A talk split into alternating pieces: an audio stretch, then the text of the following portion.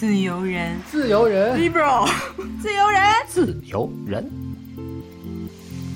我今年三十一岁嘛，我整个二十岁这十年都是处在一个慌的一批的状态，是到了去年才真正的就是别无选择的去直面我的人生，我想过一个什么样的人生？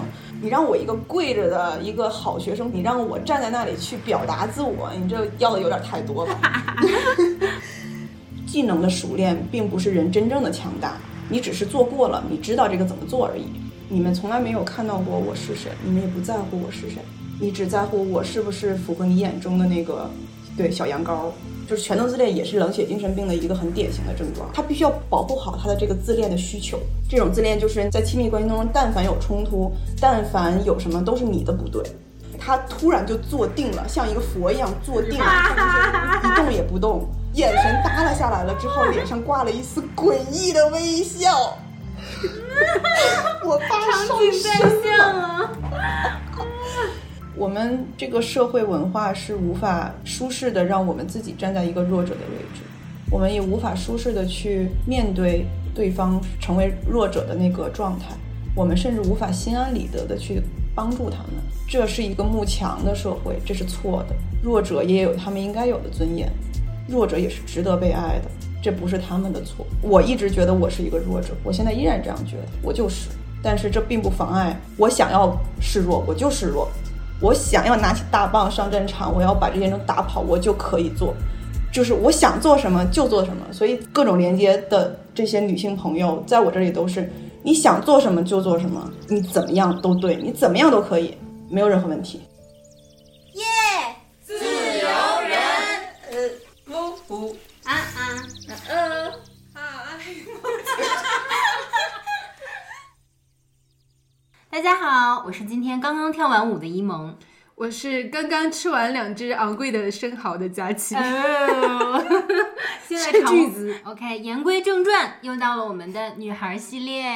今天的女孩呢，她是一位建筑师，然后她现在在纽约工作，她也是我们女孩故事招募之后给我们投稿的一位女孩。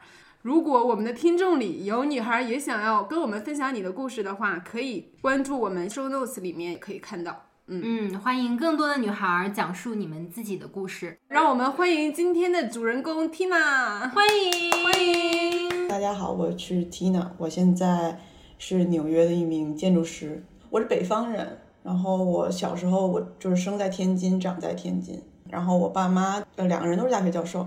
他们八八四年参加高考，那个时候就是恢复高考没有多久，然后他们算是那个时候那种真正的大学生，就百里挑一的人才的那种来城市里面上学，后来就留在学校里边。我妈妈是正经的在教书，每年她都会教大一新生，然后我爸爸是带过这种研究生什么的，也带过博士，然后他家主要是在管理学校，管理招生啊，管理教学呀。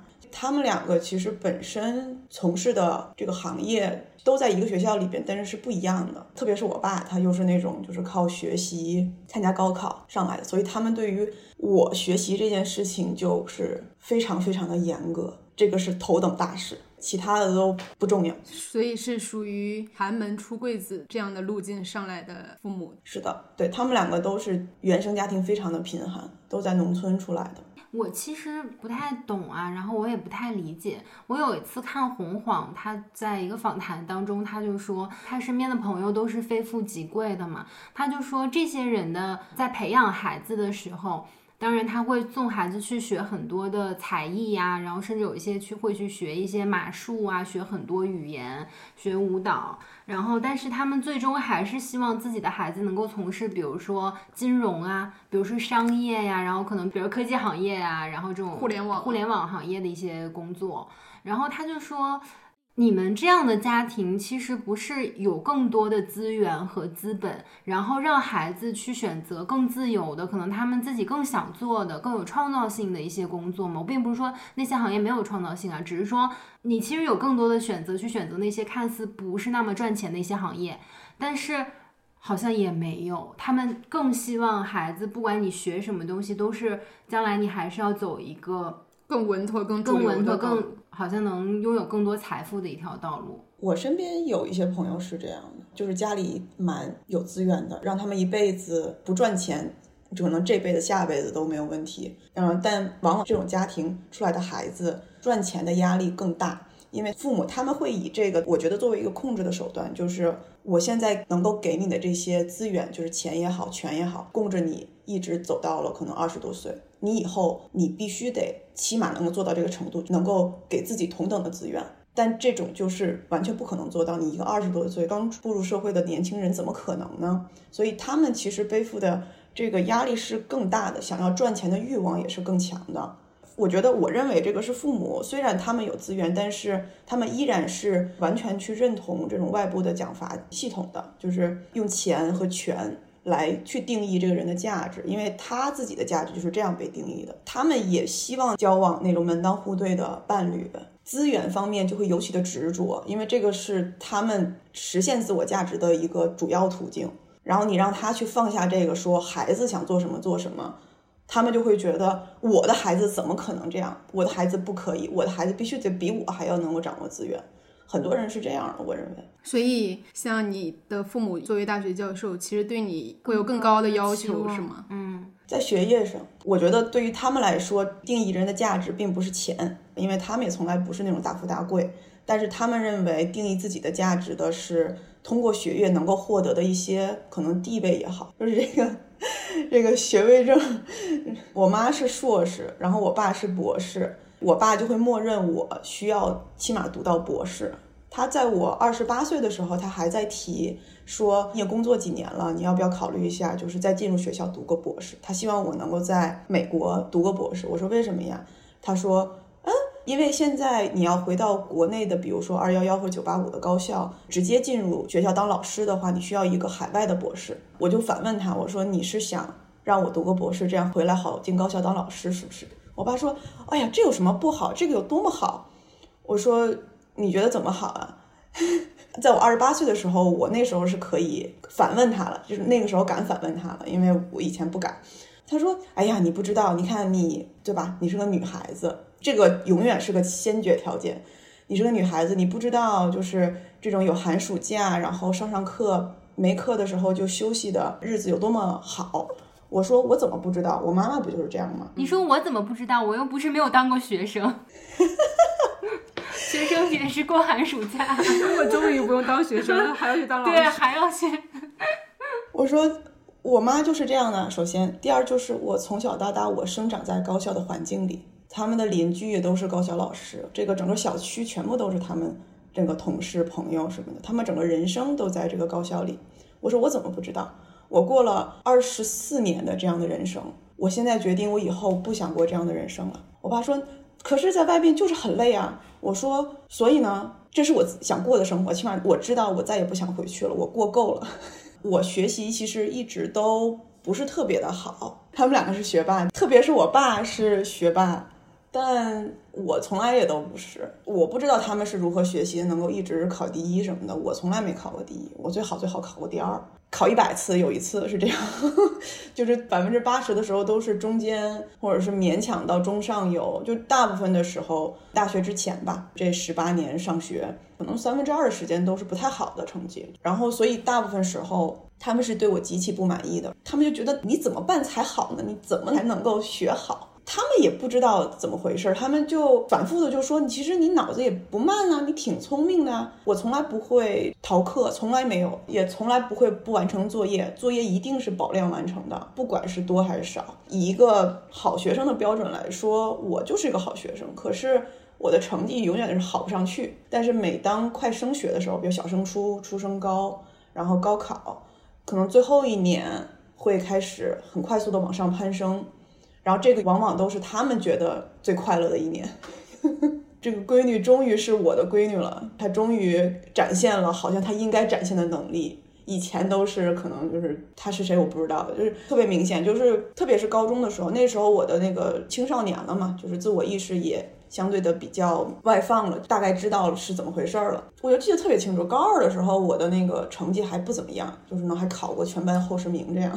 你而且那个时候女孩考后几名特别的丢脸，就是尤其丢脸。哇，就感觉我觉得我爸看我一眼都感觉少活十年那样。我记得最后一次挨打是初二的时候，当时我数学考了五十一分，这个场景超级的滑稽，就是非常荒诞。我当时拿着我的卷子，然后我就坐在我的书桌前面。我记得我的那个台灯就在我的头上，很害怕，所以我趴在桌子上。然后那个台灯打在我的头上，就是投射出了一片阴影，在我的那个五十一分的卷子上。左边站着我妈，右边站着我爸。我没有看到过他们脸，但是我有一种就是他们两双眼睛直勾勾的盯着我的后脑勺。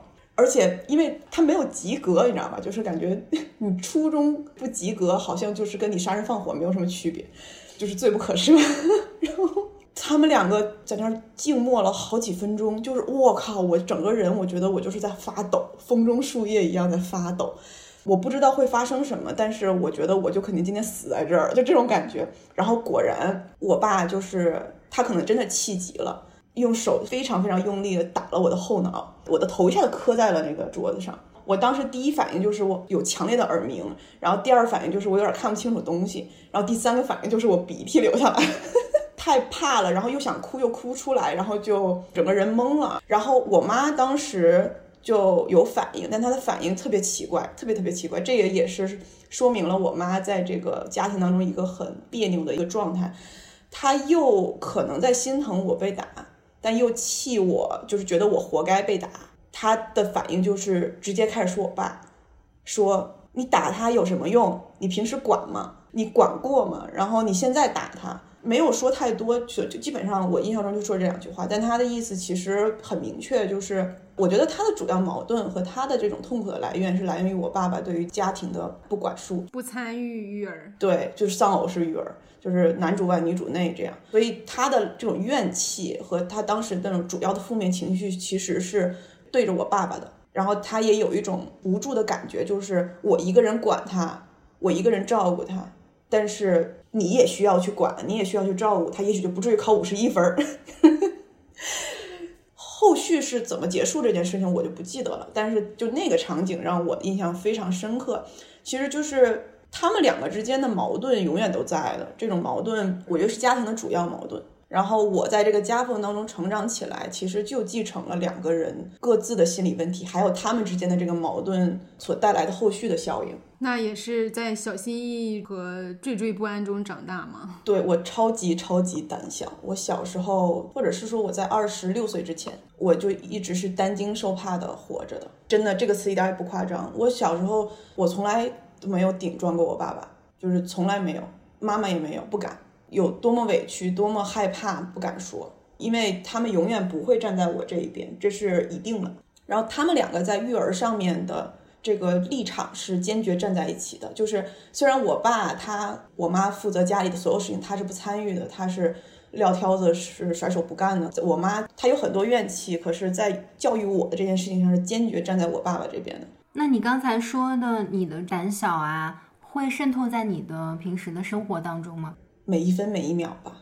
嗯，我记得小时候，比如说就是在小学的时候，我其实有一段时间是被一个同桌那个男生给，其实相当于霸凌了有个一年的时间。这是个男生，然后他这个男生是有暴力倾向的，他的任何一个每一任同桌，因为那个时候是男女男孩子女孩子坐在一起。他的历任同桌都被他打过，我也不是唯一一个被他暴力对待过的同桌。然后，但我当时跟他坐在一起有一年的时间，我到现在也不敢，我从来没有跟我爸妈讲过。而且我记得有一次，那个时候我有一个同班的小学的好朋友，他爸妈是东北人，特别特别热情，特别喜欢我妈妈那个阿姨，所以他们私交就很好，有的时候就会一起接我们两个放学。然后呢？那个女孩，我的好朋友，她是比较就是有什么说什么，是不太会怕这些东西的。所以我记得有一次，就是我坐在我妈妈那个自行车的后座上，她坐在她妈妈自行车后座上，我们一起骑车往家走。然后这个女孩就有点想要提，就是我被打这件事儿。我当时的反应就是我要怕死了。特别特别怕他提，我就一直在心里边祈祷说，千万不要说，千万不要说。然后他但凡想提，可能关于这个男生的一些别的事情，或者是他们那一群朋友的一些事情，我都会把话题岔开。现在我回想，其实是出于一种深刻的不信任，就是我知道，虽然我是那个被欺负的，但是我的父母是不愿意听我的一面之词的，他们一定会就是反过来怪我。我不知道他们会说什么，但是我的这种不信任是非常非常深刻的。外界对于我的回馈一定是负面的的时候，这其实就把我的嘴给捂上了。所以后来长大了之后，但凡是遇到了我认为不公正的，或者发生在我身上不公平的事情，我不需要任何人来捂我的嘴了。我的第一反应就是把自己的嘴给捂上。这个我要去争得我的利益，我要去争取我的权益。这个话在脑海里边得过十遍都不敢说。这是一种什么？这是一种变相的阉割。那你父亲是一个怎样的人呀？我爸呀，他有一个做皇帝的梦想，在家族当中做老大的梦想，众多男人的梦想，登基。他是小儿子，但是他是家里那个唯一一个有最多资源的儿子。然后呢？他又没有儿子，他的哥哥有三个，当然也是因为他运气不好，他赶上了这个就是计划生育，是吧？所以他其实是对这个家有一定的愧疚的，可能他觉得做这个一家之主，因为没有一个，我不知道现在还是不是，但是在我的记忆当中，他是这个状态，就是没有这个儿子，好像是一个很理亏的事情。但是，所以他对于他们家族，就是我爷爷奶奶，包括他的哥哥，还有他的侄子侄女的这种无限的付出，以前我妈妈是非常非常非常反感的。然后我又是以前不理解，我现在非常非常理解为什么他会这样做。嗯，就舍小家为大家。对，因为那个大家是来定义他这个人价值的很重要的一部分。他如果不做这件事情，他的自我就要崩溃了。他必须得做。然后他对于权力的这种，你说是欲望也好，或者是一种执念也好。是根深蒂固在固化在他的这个自我认知当中的，不可能放弃这个权力的把控，在各种关系里边，这个永远是第一位的，所以会出现特别特别可笑的场景，就比如每年我们会过年回去回奶奶家过年，我的那些堂哥堂姐听到说啊小叔要回来了，全都跑掉了。我在我们家，我们自己这个三口之家里边不太看得到这种场景，可能是因为我在其中。可是当他想要跟别人建立这种关系的时候，我在旁边看着就感觉看一出戏剧一样。他就是那种你知道吧，他那个整个人的状态都不一样了。他昂首挺胸走进正屋，坐在这个正座上，二郎腿一翘，点一颗烟，然后那个眼神耷拉着。这是个大学教授，你想，这不是个混子啊，这个不，这不是黑帮老大。然后说那个谁谁谁谁呢，就是我的某一个堂哥或者堂姐，说人呢人呢，叫进来叫进来叫进来，不知道谁，反正就会去叫，或者是吃饭的时候，他们永远都会来嘛，因为毕竟亲戚来了，对吧？传谁谁谁，对，给我传进来，传进来之后，哇，战战兢兢的，我那个哥哥姐姐就进来了，然后往那一站，就被他劈头盖脸一顿呲儿，年年回去都得来这么一出。他要去建立他的这个一家之主的位置，而且其实在这个家族当中，没有人有这个能力去抢他这个位置，所有人都认同了他这个位置，他就是这个家里最有资源的二儿子。哇，这个标签是吧？次子，这个我真的太有同感，因为我继父他也是从东北一个小城市出来的嘛，然后他现在在北京也算站稳脚跟，他是老二，然后他大哥呢就因病去世了，所以就轮到他做老大了，同时也他也是家族里唯一一个来到北京的，所以他跟你爸的那个状态是完全一样的，他觉得。我有这个义务和责任，去让我们家所有的亲戚过上幸福的生活，而我自己家过成什么样，这要往后排。对，每次这种家族聚餐，你知道，就是大家都非常害怕，就是那种又恭敬又无话可说的状态。就他在那一坐，所有人都不说话。对，就淫威，你知道吧？哎呦我的妈呀！就老家随便来一个人，他就觉得那我在北京，我是有这个义务，就是什么东西他都要给人照顾到。然后我妈就说他，就说你老家来个狗，你都扔个包子，是不是很像？对 你妈真的好多金句啊，真的。所以现在。我的那些表哥表姐呀，然后堂哥堂姐呀，他能够揽到身边的，全都揽到身边，现在全在天津。我们家那亲戚全在北京。现在每年我回去，我天，第一件事儿不是说在家里倒个时差，是先他得张罗一桌饭，我还没落地呢，这个饭局就张罗上了。嗯，天呐，太香了。姑姑、姑父，什么表姐、堂姐、姐夫，各种，然后什么嫂子，然后。满地的孩子，这个饭局就已经张罗上了。真的？那你尴尬吗？上一次回去是两年之前，就是在新冠开始之前，那个时候就还好。我现在回去，我可能装病，我就不去。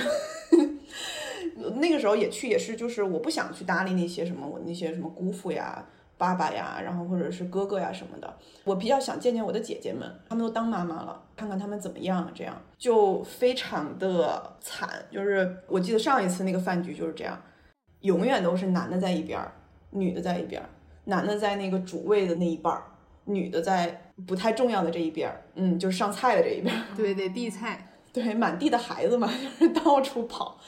所以这我的这些姐姐嫂子就会轮流吃饭，就有一个人会固定一个人看孩子，包括我的姑姑，就是只要是女性在这边，然后男性那边就是你知道那么多孩子，他们在屋里边就一根烟一根烟的抽，所有人都在抽烟喝酒。上一次我就有这种又看戏的感觉，就是我其实有一点抽离在那个场景下，我就看着这边这几个男的在这里吹牛逼，创业了。然后累了，喝得面红耳赤，整个人都肿成了一个猪头一样，而且不是一个，五六个在一起，都是跟我有血缘关系的人。这边是兢兢业业的，不敢说话的，在那里照顾孩子，然后窃窃私语的嫂子、表姐、姑姑。哎呀，我在中间，我就是看着这个家族的分裂，然后他不是那个时候才有的。我当时就是有一种视觉上的说，天哪，这个是我的家族。你说的这个饭桌上场景，我们家就是一毛一样，哎，太像了。嗯，你知道有一次荒谬到什么程度？是一个叔叔的儿子，也就是我的算是弟弟吧，他带他的女朋友来见他的爸妈，但因为这个亲戚都在左右嘛，就大家一起去了。我是去晚了嘛，我进去就发现大家已经坐好了，这个位置是怎么排的呢？是我继父跟这个弟弟的爸爸，他俩坐在首位，而不是他爸和他妈。就是这个弟弟的妈妈坐在一个非常角落的位置。我进去就非常生气，我说你坐在这干嘛？我又跟那个婶婶就说，我说你不应该坐在这，你应该坐到前面去。我说我继父他算什么角色啊？他在这里，他凭什么坐在那儿？然后他们就窃窃私语说，哎呀，没事啦，就是我也不想说什么，我就坐这儿就行了什么的。因为我们这种家族就是日常做生意很普通的那种家庭嘛，但毕竟缇娜的爸爸还是大学教授，但你会发现，可能大学教授 的家族也还是这样的一个排序，对吧？一样的。我跟你说这个场景，昨天我正好跟我的心理咨询师在聊这件事情，然后我就想起来了，简直是哇，又一出戏。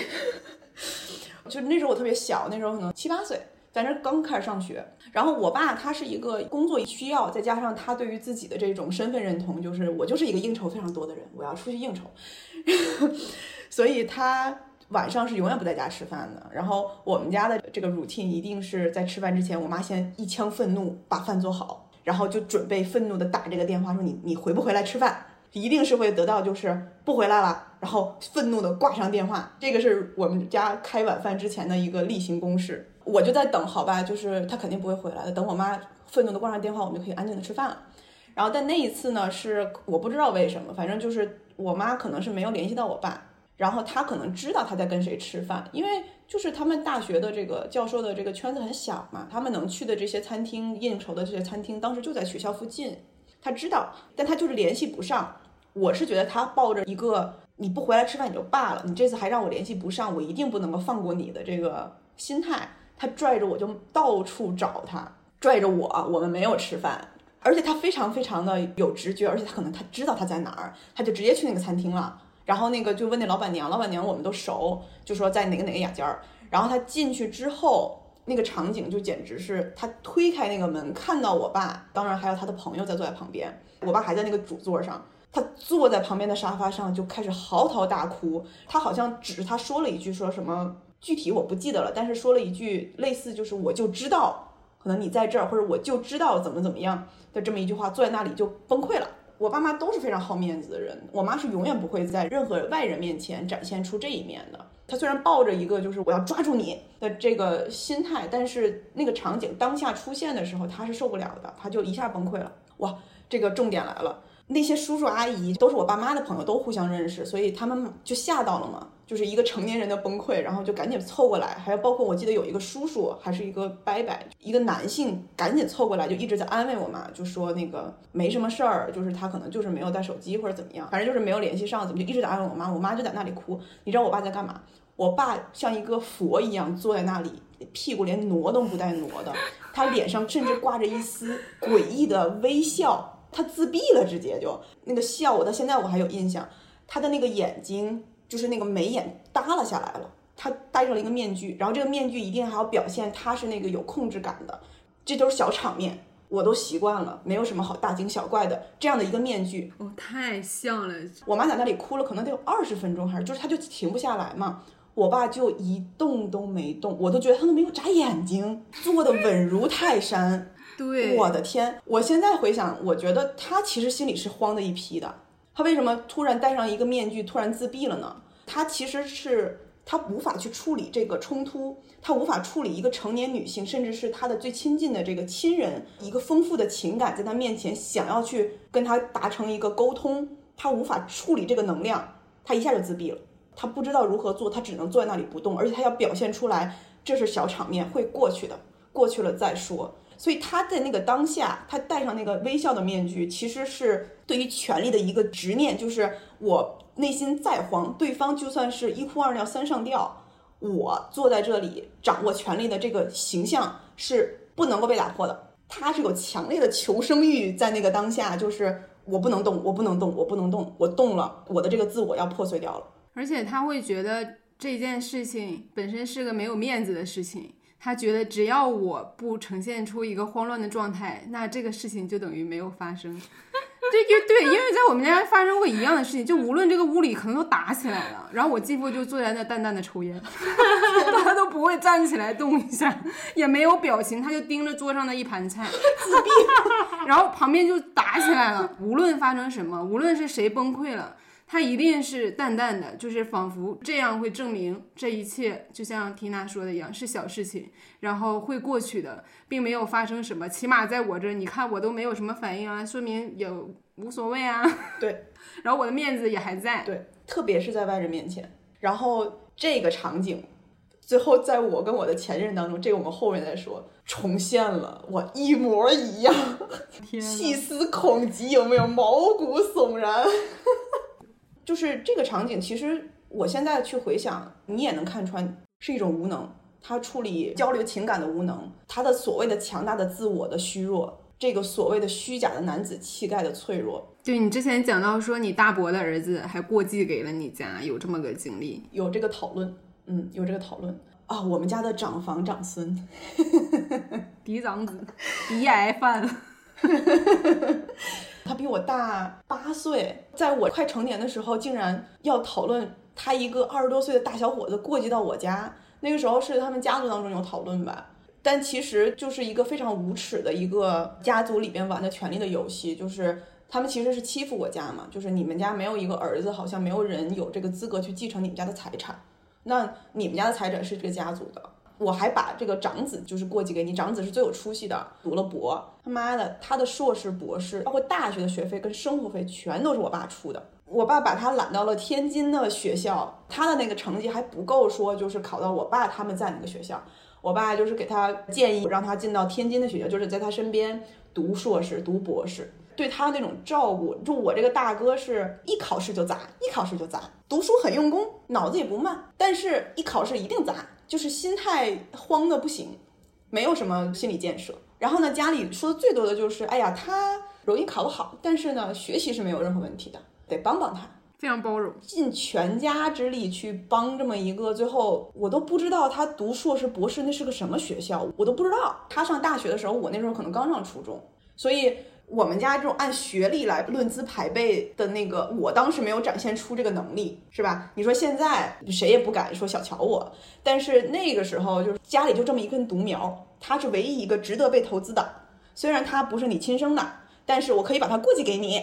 然后我妈的那些姐妹们，其实都是这种出身的那些阿姨们，就突然突然窜出来跟我妈在旁边说。一定不要答应他来抢你们家财产的。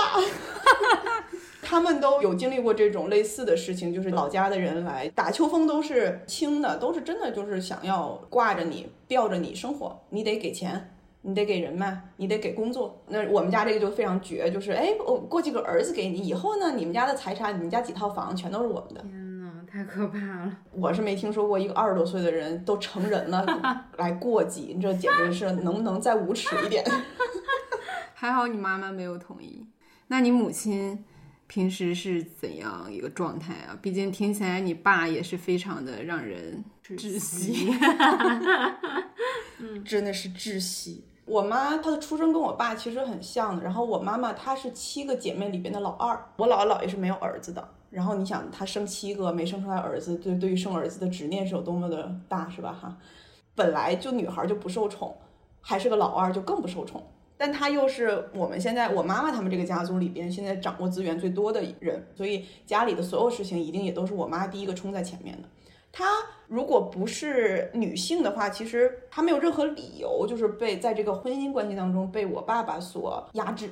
她心里是有极其的不满和怨愤的，但是他又非常非常，我觉得是被这种社会价值所挟持。他想做一个这种普世意义上的好妻子和好妈妈，他受不了别人说他不好。所以这种双重压力下，他的这种怨愤和是不甘和委屈，就变成了一种抑郁的状态，还加上有点暴躁，很容易就是比如说一被刺激到就会突然崩溃，然后开始大哭。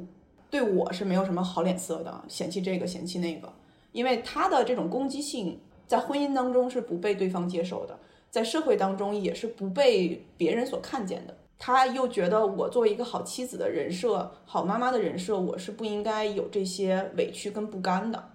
那这种攻击性表达不出来，那他只有撒在我身上。对我妈也说过一样的话。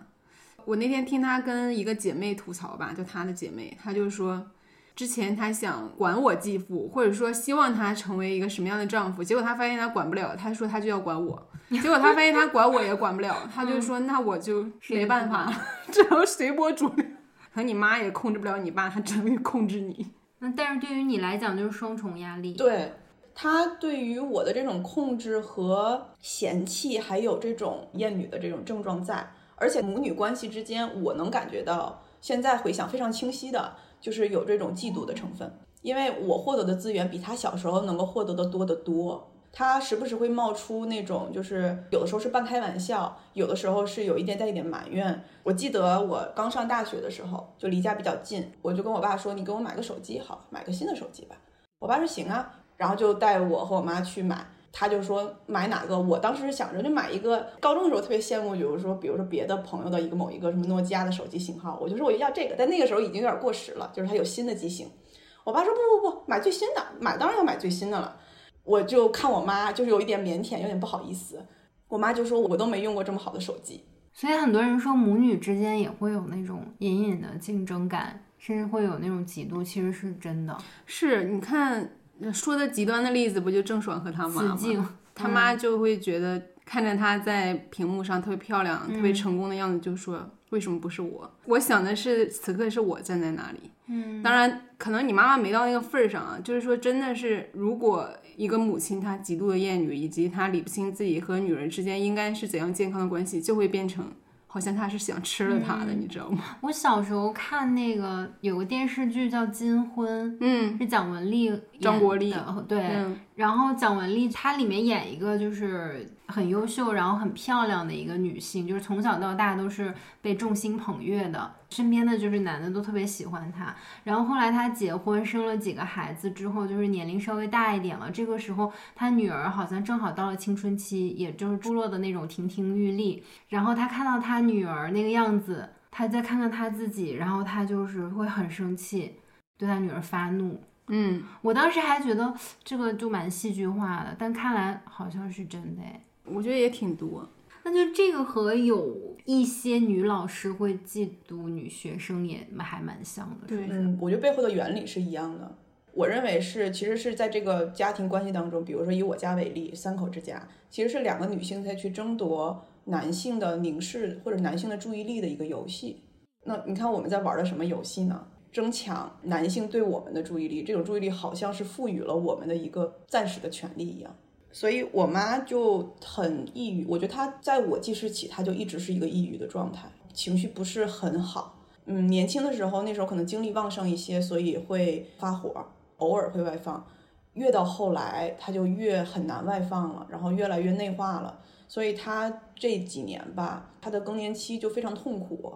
本来这种荷尔蒙的变化就会影响到就是抑郁的情绪，就会加重。然后他最近跟我说，他不光是在吃调理身体、减缓这个更年期症状的药，他同时在吃就是医生给他开了抗抑郁的一些处方药。但我是觉得我妈说到底是一个生命力顽强的人，没有真正给整成那种重症抑郁症。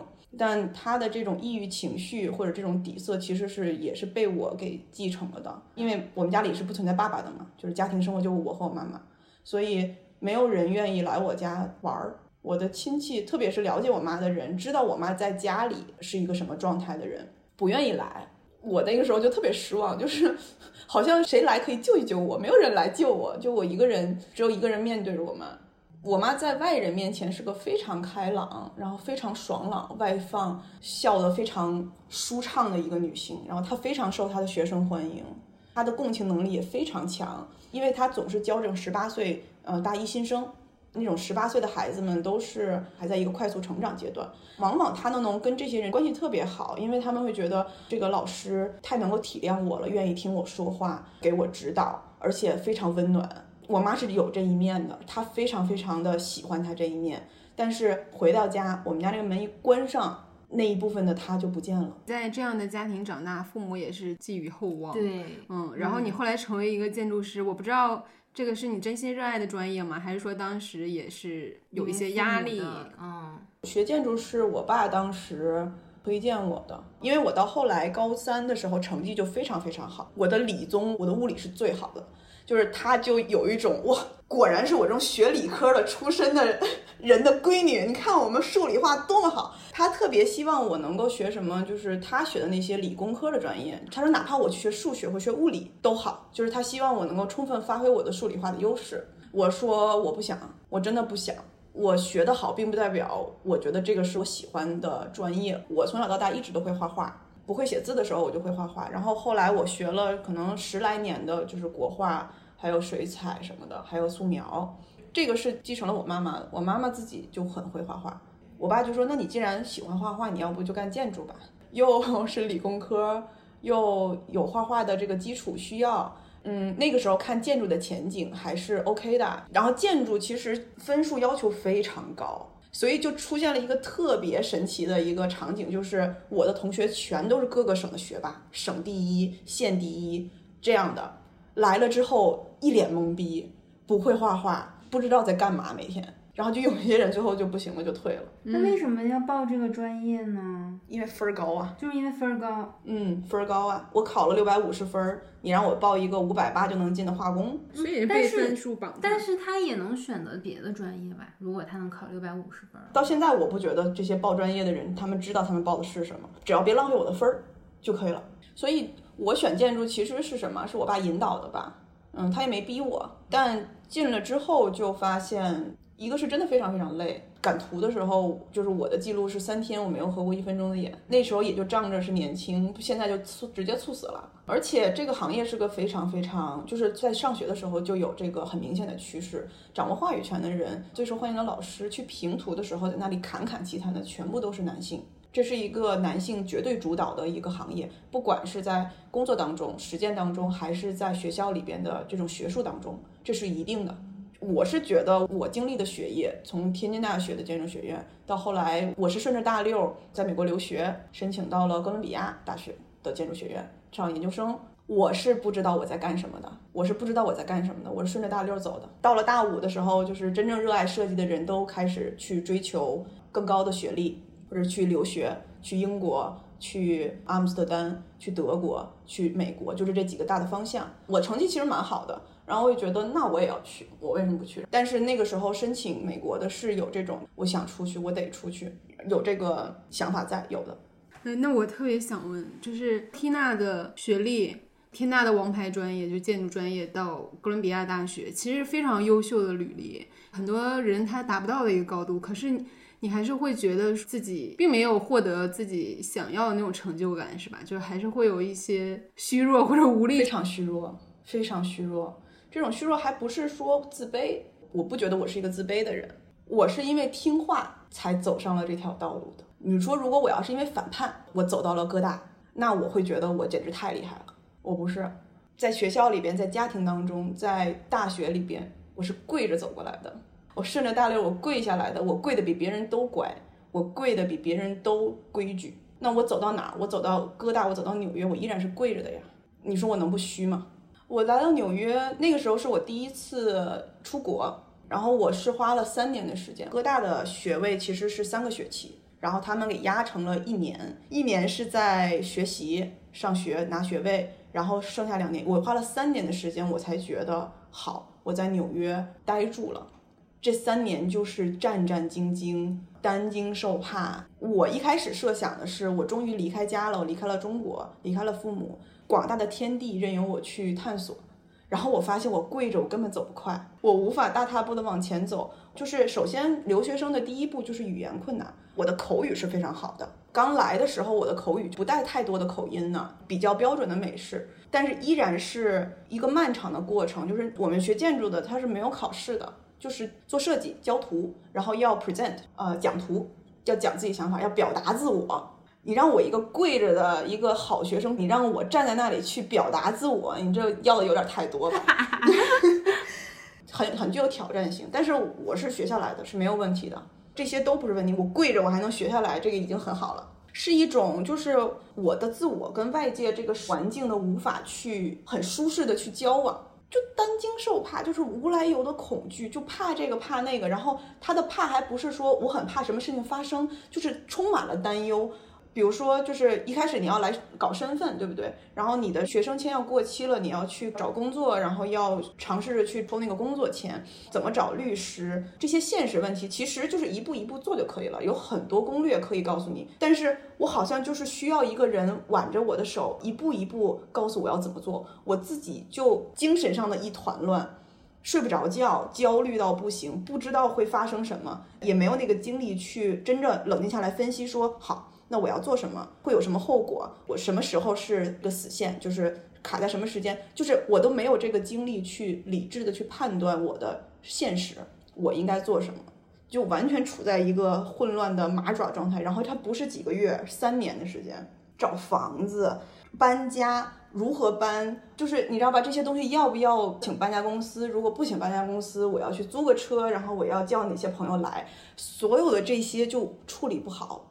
其实最后是处理的很好的，但是过程当中就是我内心就是每天都是一万匹草泥马奔涌而过，就啊，其实是什么？我觉得就是从小到大被安排的非常好，然后你但凡跳出了这个框之后，你就会被打回来。那等到这个框没有了的时候，你就不会走了，你就不知道要怎么样，就是同手同脚了。嗯嗯，那你知道缇娜刚才说她一路跪过来。其实非常多的人都是一路跪过来，可能包括我们自己也有跪的阶段。嗯，但很多人他就是跪到了一个非常高的地方，他还是会觉得很有成就感。他会继续跪着，对他会觉得我起码还是赢得了一些东西，而且我还是愿意在这个规则下去赢，去继续赢的。但他这个状态就很可怕。有一天他可能不太需要再跪，或者是他只跪某一些人的时候。他对于那些要仰视他的人，他会更严苛。是的，但他们享受其中，就是他还是会觉得自己赢了。那缇娜，你就没有这种成就感吗？这种我起码还是获得了一些东西，嗯，我起码还是有哥大的学位，我起码还是在纽约立足了。就是这些东西都无法给你成就感吗？我记得我刚毕业的那第一年和第二年，呃，有过非常短暂的这种成就感是在什么时候？就是我回国的时候。回国，我觉得我走在路上，我好像都比别人高，穿着高跷走。只有那一年里边的这两周，就是回去休年假，然后这两周里边只有第一周才有这种感觉。走在路上，我觉得我自己好像非常厉害。为什么需要这样一个场景才能够好像激发我的这种成就感？那是什么？这是一种外界的眼光呀。我不需要一个外界的眼光，一个外界的评价体系在我面前，但它已经内化到了我的内心深处，内化到了我的自我当中，就是好。我比别人做的强，别管我是怎么来的，我比别人做的强，在这个当下，我好像觉得非常有力量，但这个是虚假的，这非常非常短暂的，就跟打了一针鸡血一样，然后过去之后就是非常非常虚无，你知道你自己有多么虚弱，我觉得那些。到现在依然每天很享受这种状态的人，就是他虽然跪着上来的，他依然跪得比别人高，他好像有一种把别人踩在脚下的这种成就感。这个内心是非常空洞的，他是经不起推敲，也无法持续的。他内心很多时候一定是慌的一批，只是我们不知道，外人不知道而已。反反正我是，这不是真正的这种自我满足，也不是真正的自我实现。嗯，那你后来是通过什么样的途径和方式？找到了你在纽约立足的感觉，有没有你身边的人？因为你说你想寻求一些外界的其他人能跟你一块儿走的这种感觉。嗯，现在是有的，那个时候也是一直都有的，只是那时候我没有完全深刻的意识到。我今年三十一岁嘛，我整个二十岁这十年都是处在一个慌的一批的状态，是到了去年才真正的就是别无选择的去直面我的人生，我想过一个什么样的人生。二十来岁的这些我，起码像我这种经历。整个这十年，我是没有任何一个土壤或者是条件可以去说挣脱开外界的眼光和外界的奖罚体系。我说去你的，我不管你们怎么想，我要过我的人生，我要觉得我自己好。我没有任何这个土壤和能力做到这件事儿，是需要一个契机的。我现在就觉得人的这种机遇是很重要的，就是它需要一个契机，让你真的无法去逃无可逃，避不可避，必须得面对你是谁。你想要什么？我是一四年来的，所以过了三年，可能在一七年、一八年的时候，慢慢的其实是说好一些了，是因为处理，比如说这些生活琐事，找房子呀、搞签证啊、换工作呀，这些已经做过了，并且觉得哦，其实也不过如此，是技能上的熟练了。那个时候是觉得哦，终于好多了，那我的人生的这种感受、人生体验是不是开始往上走了？开始慢慢有的变好了。然后后来发现这不够的。技能的熟练并不是人真正的强大，你只是做过了，你知道这个怎么做而已。嗯，所以就是是到了去年才真正的有了一个契机，说好，那我其实现在我需要的、我想要的都有了，我为什么还过得如此的恐惧，还是睡不着觉，还是有焦虑，有些东西不太对。嗯，你之前提到你觉得你自己对赢是无感的。这是一种什么样的状态？对于升职加薪，加薪放在一边儿，因为钱谁不想要呢，对吧？但，呃，升职这件事情我一点没有欲望。你让我去管理一个团队，我可以管，我做的可能比我的 peer，就是我的同辈的这些同事做的都要好。但是我并不享受这种权利，因为我觉得这种权利对于我的自我价值没有任何意义。我的自我价值不来源于这些，可能也是跟我之前就是哥大毕业拿到学位。终于在纽约找到工作，然后签证也解决了，然后终于在纽约立住脚了。这是一个，我觉得是一个 benchmark，对吧？一个里程碑性的一个成长阶段。那我应该觉得非常自信，非常爆棚。可是我没有，那个时候就就已经开始有这种感觉了，就是我都拿到了别人拿不到的东西，我为什么就不觉得好？我是觉得，我被教育的说你要赢，你要考试的成绩比别人高，排在这些人的前面，这是一种外界的规训，这是一种外界的压力，这是一个外界奖罚体制对于你的期待。那我越努力，我不就越虚弱吗？就是我越在讨好这个体系啊。嗯，是的。所以让我就觉得我没有这个需求，而且让我觉得有时候很烦，真的很烦。就比如说现在在工作当中，你让我去管一个人，我可以管。我一点也不享受这个去支配别人的情感和支配别人的工作的这个权利感，一点儿也不享受。我猜测，也许就是我小时候一直是被支配的。这个关系转换的时候，我有能力去支配别人的时候，我非常的不适。嗯，其实就是感觉想从这个优秀的绵羊身上把自己的灵魂挣脱出来。对，你们觉得我是一个优秀的孩子，你们觉得我是个特别乖的孩子。说到这话，我现在就翻白眼儿，就是，唉。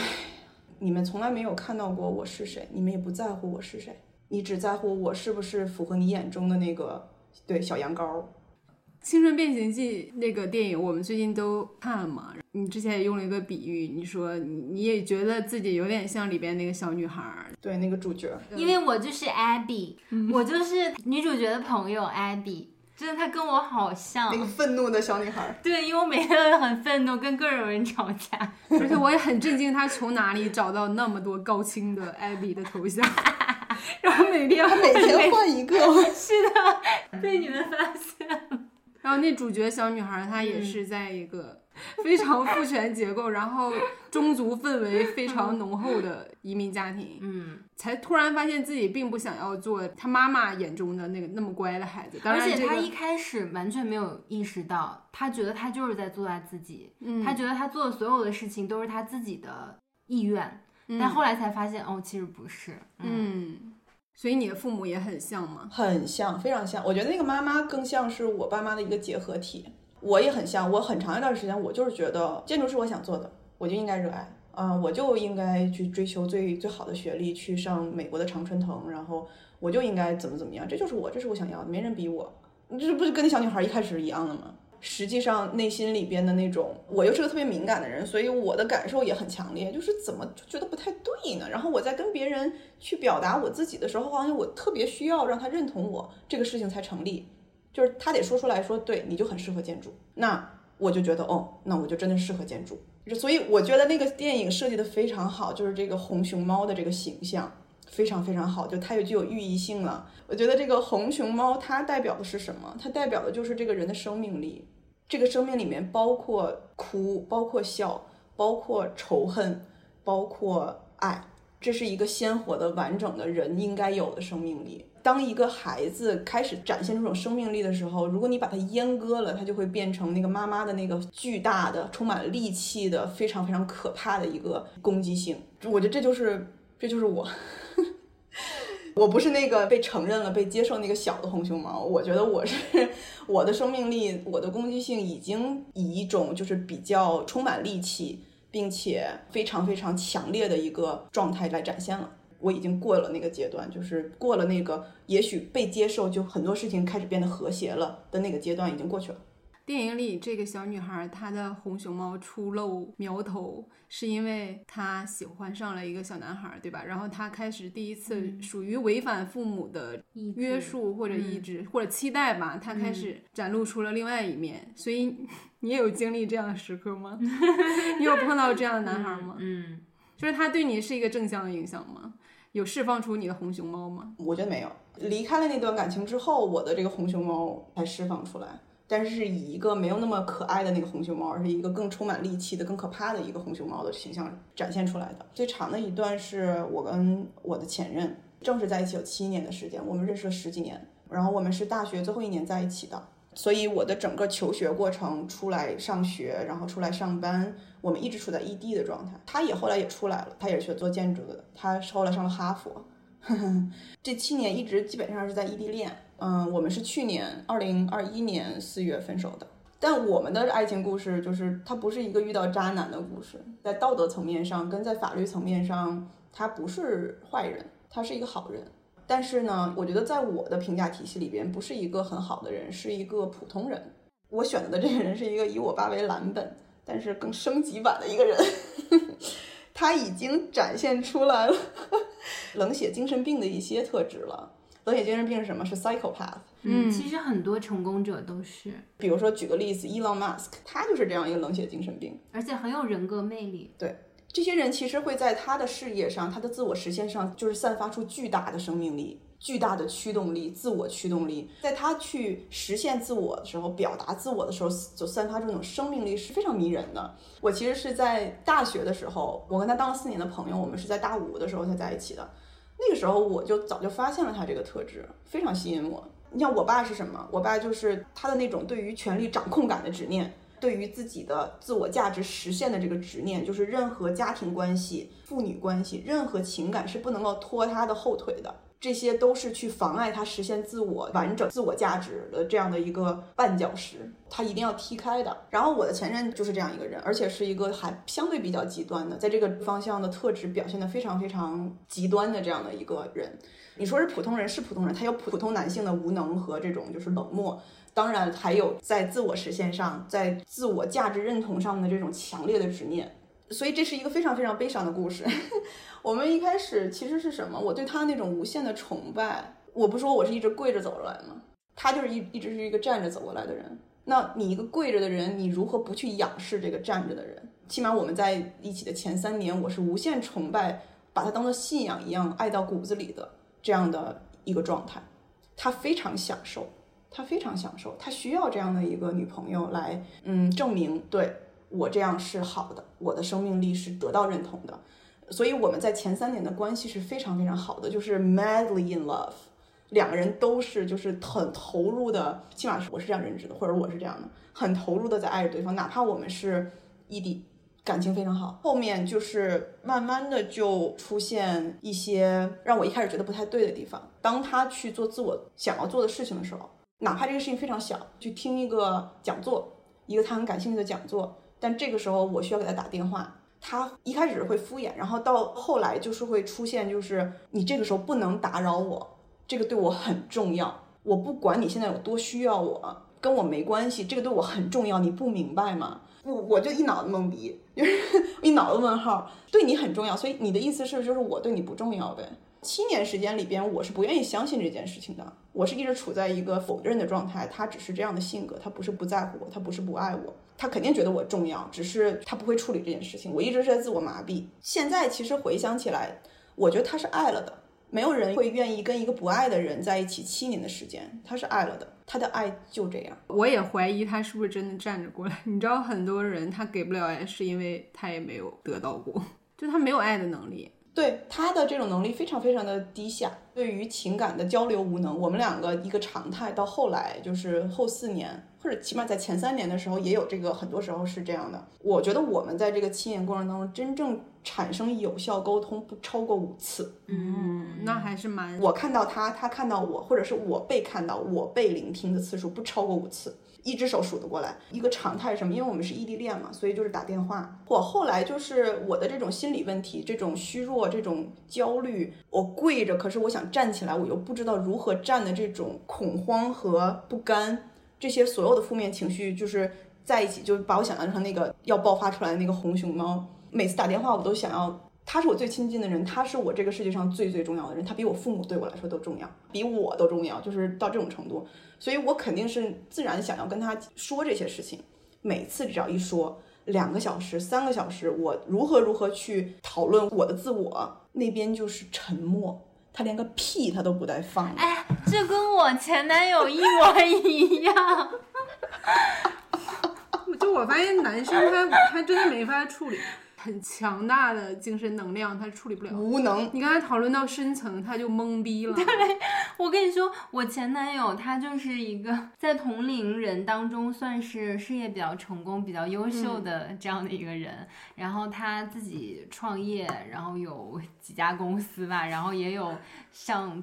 百名的员工，而且他就是年纪也不是特别大嘛，对吧？所以在外人眼里看起来就是很优秀跟很成功。其实我必须要承认，这一部分也确实是挺吸引我的。嗯，因为我觉得你在这个年纪，然后事业能做的还不错。首先就是他自己很努力，很投入吧，很投入在他工作里面。比如说你看到他做一些 presentation 的时候，你就会觉得发光。对，就是就是那种感觉。你知道我跟他恋爱之后啊，就是我们俩吃饭呀，我们俩干嘛呀？他永远只讲他的工作，嗯，他也不太讲他的生活，他就是永远因为他没有生活。他没有生活，他的生活也是他的工作。然后对，然后他就在讲说那个，哎呀，最近那个我有一个部门的人全都要那个离职，要跳槽，要加薪，我没有给他们加，所以他们要离职。而且他们是技术部门的人，我说那那个你怎么办？就是我还帮他分析啊，然后帮他就安慰他呀。我们俩在车上，然后他看着外面说，好想从那个楼 跳下去。然后我就嗯。然后我就也得安慰他，但我也就挺无语。长此以往，你就会觉得，哎，那我是不是也得表达一下我生活中的不快，或者我自己的一些问题？然后，因为这才是谈恋爱嘛。然后我就说，我说，哎呀，我今天心情也不太好，因为什么什么工作上事儿还是生活上的事情嘛。然后他就沉默，就我们俩正在吃晚饭，你知道吗？沉默。然后我就想说，嗯，我说你可以给我一点回应吗？他说，哦，然后他可能内心想，你这些事情在我这都不值一提。对对，他就这么他给不了情绪价值，他给不了。他说，你知道吗？就是我自从创业之后，我以前的同学呀、朋友啊、我家里人什么的，都觉得我变得很冷血。他也觉得。我说，那你是不是应该改一改？你觉得你这是什么特别值得骄傲的事吗？他说。没办法，创业就得这样。我都有画面了，你知道吗？他说这句没办法，背后 就是很享受。对我感受到了一种，就是哎呀，我就这样，我就是这么一个人，我还挺好的，拍拍自己的胸口，觉得我真棒。我就是被命运推到了风口浪尖，我要承担这一切，这是我的责任。虽然他也有痛苦，但我就是一个负重前行的人。他特别爱看各种名男人的传记，你知道吗？名老男人。对对对。然后有一天，我们俩也是在车上看到三环的一个大楼，然后他就说：“总有一天我把这个楼买下来。”这一个还有这种，就是我现在，比如说我去跟一个不认识我前任的人，我去描述他是个什么样的人，我说他要把所有人都踩在脚底，他要干翻全世界。哎，我前男友每天都跟我说，一定要做人上人。天呐，你刚才说那个他要把三环的楼买下来，我就觉得真的是我对自己的要求太低了。你知道我小的时候就是在北京，有一次坐车经过银河 SOHO，因为银河 SOHO 很漂亮嘛，就挺壮观的。我特别喜欢它，我就跟我哥说，我哥当时坐旁边，我说我长大以后一定要在这里面打工。差距看出来了吧？我们建筑学出来的人，那些男的都是这样的。因为银河 SOHO 是是扎哈做的，我要干翻扎哈这种这种类型，我出去要做，我也要得普利策奖，我要做的比他这种人文关怀要更好。他这个你看这流线型就是光好看，然后花了那么多钱一点不好用，一点没有社会责任感，一点没有，你知道吗？他们就有各种各样的话术可以去贬低一个他们根本就一辈子达不了的一个高度的一个女性的一个成就，就是 对，是的，是的。我前男友最爱跟我讲，第一要做人上人，第二一定要买游艇和私人飞机。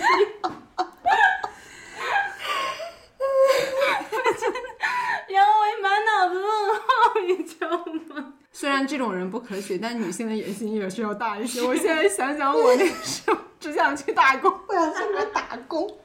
对，所以我们的这种情感交流的障碍，或者是他的障碍。我不管他是不是人生当中是站着跪着，但是在我们的关系里边，他永远都是站着的那个嘛。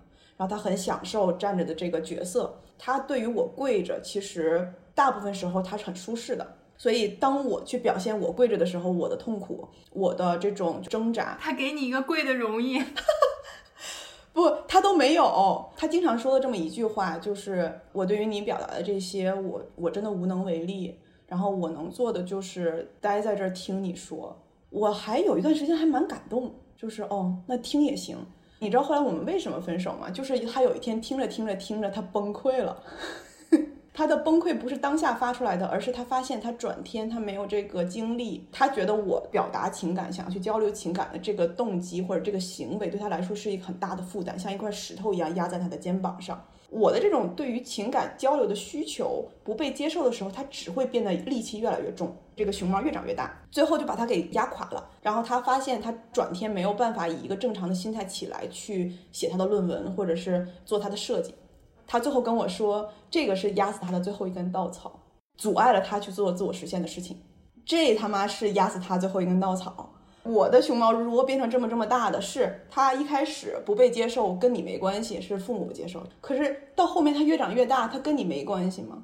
我天天对牛弹琴，我对着一面墙在讲，我还希望这个墙能够长出鼻子眼睛来跟我说句话，哪怕就是拍拍你、摸摸你，你好可怜，说说这些都没有。难道这种对于情感交流的忽视以及不在乎？建立起一面墙，把你对你来说很重要的攻击性的生命力挡在外面，这难道不是一种深刻的傲慢吗？是的，嗯，因为他把所有他自己的需求，不管是情感上的还是事业、实际生活中，对他都放在了第一位，你的需求甚至都没有放在他眼里。就是自私嘛，这种自私是有强烈的这种自恋的色彩的，是一种全能自恋的色彩的。就是全能自恋也是冷血精神病的一个很典型的症状。他必须要保护好他的这个自恋的需求。这种自恋就是在亲密关系当中，但凡有冲突，但凡有什么都是你的不对。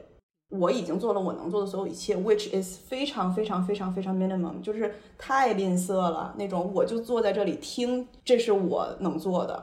我要的是这个吗？你在看不起谁，是吧？强烈的这种不被同等尊重的感觉。分手的时候他说的那些话，其实是我们这七年里边五次有效沟通里边最后一次。其实不是沟通了，其实是他说出他的真实想法。你知道他最后他还在说什么？他还在说你的那些痛苦，你的那些纠结是每个人都有的，这是我们每个人都应该自己处理好的事情。而且他会觉得我们都一样，你以为我没有吗？他在暗含这个意思，他不愿意倾诉这些的，他不跟我说这些的，他往往都是事后带着一种沾沾自喜的一种态度跟我讲说，哦，其实前段时间我也状态不好，疲劳的时候就是有很多纠结什么什么的，但我克服了。然后，所以你这也没什么。你看他对于自己想要有掌控感，自己假装是那个强者的这种执念有多么深，他不愿意在他的女朋友面前去展现他脆弱的一部分，他也无法面对我的脆弱，他无法处理，他就宕机，就是两个小时、三个小时那个电话那一头就是宕机的状态。对，而且你说完你会觉得很羞耻。对。他还让你觉得羞耻，对，你会觉得我是不是有点矫情？然后，哎，这点破事儿我还这么细的讲，然后对方真的就是不 care，你就觉得很羞耻，你知道吗？你就不想再说话。对，这个场景似曾相识。他，所以他自己也不会做这种让他觉得羞耻的事情。对，选择这个人是我的主动选择，留在这段关系里边也是我的主动选择。可是他依然是一个无力的选择，为什么？你让一个从小到大，他的价值是被外界所评价的，被老师所评价，被父母所评价，被男朋友所评价，他自己的这种自我效能感的极其低下和自我认同感的极其低下，你让这样一个人进入到一段亲密关系，你这个人还很爱对方，你让这样一个天生被阉割了的人，如何说我支棱起来我走，那是不可能的一件事儿，做不到的。我不是说之前。我形容了一个我爸当时那种原地自闭的那个场景，就完美的在我们的关系当中复刻出来了。当时我们两个和我们的大学朋友有一个聚会，这个聚会持续了一整天，其中就有一个男生，这是我们俩共同的朋友。这个男生跟我前任的关系非常好，他们大学是舍友。这个男生就是个极度的厌女症患者，这一整天就一直在说他最近追的一个长得像天仙一样的一个女同学没有追上，他有多么的伤心。而且这个女孩其实是最近找了一个男朋友，这个男朋友他也认识，在他看来配不上这个女生，他还觉得他跟这个男生没什么差距，他觉得非常的挫败。他一整天都在讲这一件事儿，反反复复讲，反反复复讲。到了晚上，我真的受不了了。那个时候是四年前吧，可能我那时候还没有所谓的什么女权觉醒啊，但是已经让我非常不适了。就是首先我是女性，第二我是你的朋友，你当着这么多女性朋友。对一另外一个女性长得有多么好看，品头论足，你还在攻击人家现在的男朋友，为什么值得跟这个女生在一起？是他有眼不识泰山，这非常非常非常 offensive，你太冒犯我了。我说你能不能不要再说了？这是我原话。我说你别再说，说这些你烦不烦？他为什么看不上你？心里没点逼数吗？你看不上你自己照照，你看人家好看，人家看你丑。就直接炸了，你知道吗？首先那个男生他的第一反应就是你不要听，我不是说给你听的。我说你他妈说了一整天了，你不是说给我听的，那你说什么？我就是在你旁边。他第二句话就是你不要觉得我是你男朋友，不能这样对我说话。其实，在外人眼里，我好像是那个一直。很凶的那个女朋友，好像就是对我男朋友就是没有尊重，然后一直指指点点。我相信他们其实私下在说的时候，可能大家有这个共识。我当时的男朋友前任，他是真的这么想。他说了这句话之后，我的男朋友一下就支棱起来了，他开始拉偏架。他说：“哎呀，你们两个关系那么好，这干嘛急眼？”我当时一拍桌子，碗都飞起来。我一拍桌子，我他坐我对面，我指着他鼻子，我说：“你他妈给我闭嘴！我对你有多好，你心里没点逼数吗？他们不知道。”我都起鸡皮疙瘩了。然后高潮来了，他突然就坐定了，像一个佛一样坐定了，一动也不动，眼神耷拉下来了之后，脸上挂了一丝诡异的微笑。我爸上身了。我看到他那个反应，我就崩溃了。就是他是在抵挡我。就在你讲述的时候，我想起来前男友。